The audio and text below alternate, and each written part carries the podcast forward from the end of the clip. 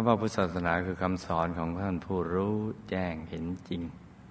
รือแจ้งเห็นแจ้งแทงตลอด รู้รอบตัวแล้วก็เห็นในรอบตัวทีเดียว โดยธรรมจากขุรยานทัศนะอันบริสุทธิ์ที่ปราศจากอาสวะกิเลสของพระสัมมาสัมพุทธเจ้าแล้ว เพราะนั้น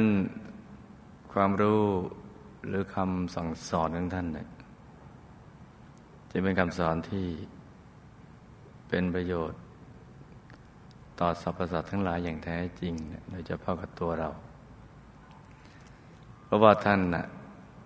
ได้เห็นภัยในวัฏสงสารเราก็แสวงหาทางที่จะออกจากวัฏสงสาร เห็นภัยคือเห็นว่าโอ้ชีวิตในวัฏสงสารมีแต่ความทุกข์ทรมานไม่ว่าจะเกิดไปเป็นอะไรก็ตาม มันทุกข์ทั้งสิ้นเลย เอาที่ตาเราเห็นก่อนเนี่ยแค่เกิดเป็นมนุษย์ จะเป็นชนชั้นล่างชั้นกลางทั้งสูงเศรษฐีมาเศรษฐีชนชั้นกลาง แล้วก็ใช้แรงงานล้วนแต่มีทุกข์เหมือนเหมือนกันนั่นแหละ ทั้งทุกประจำตัวที่มันติดตัวมากับทุกที่จรมา เจอหมดเศรษฐีก็ทุกแบบเศรษฐีชนชั้นกลางก็ทุกแบบชนชั้นกลางยาจกก็ทุกแบบยาจก แล้วท่านก็เป็นมาหมดแล้วทุกอย่างเกือบทุกอย่างไม่ใช่ทุกอย่าง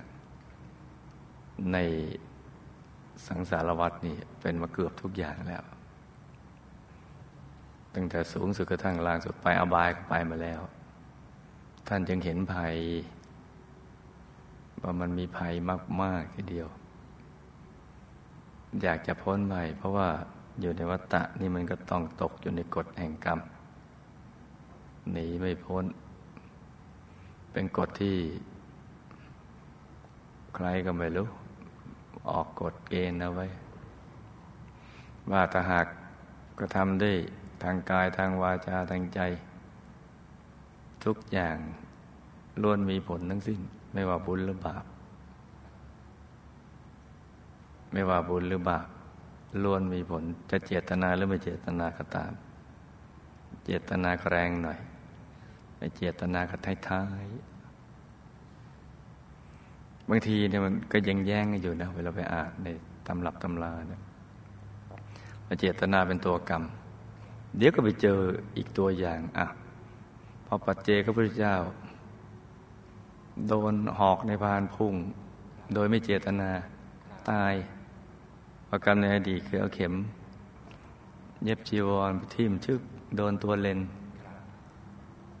ก็เลย ก็ต้องสรุปว่าทั้งเจตนาและไม่เจตนาแล้วก็เป็นมีผลแต่เจตนาแรงหน่อยถ้าไม่เจตนาก็ทิ้ท้ายให้กรรมที่มีเจตนาเนี่ยหมดไปแล้วไอ้ไม่เจตนาหรือลูกหลงก็ว่ากันที่หลังนะจ๊ะก็ไม่เจตนาแต่มาหลงหลงมา แล้วเราหลบไม่ทันก็เจออะไรอย่างนี้ราะฉะนั้นตอนนี้พระพุทธศาสนาบังเกิดขึ้นมีอยู่พ ระสัมมาสัมพุทธเจ้าท่านจะดับขันธปรินิพานไปแล้ว แต่แล้วยังมีคำสอนของพระองค์ท่านเป็นสิ่งแทนตัว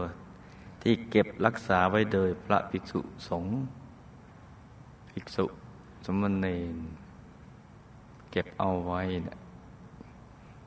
เอาไว้เพื่อท่านและก็เพื่อเราและโลก สอนตัวท่าน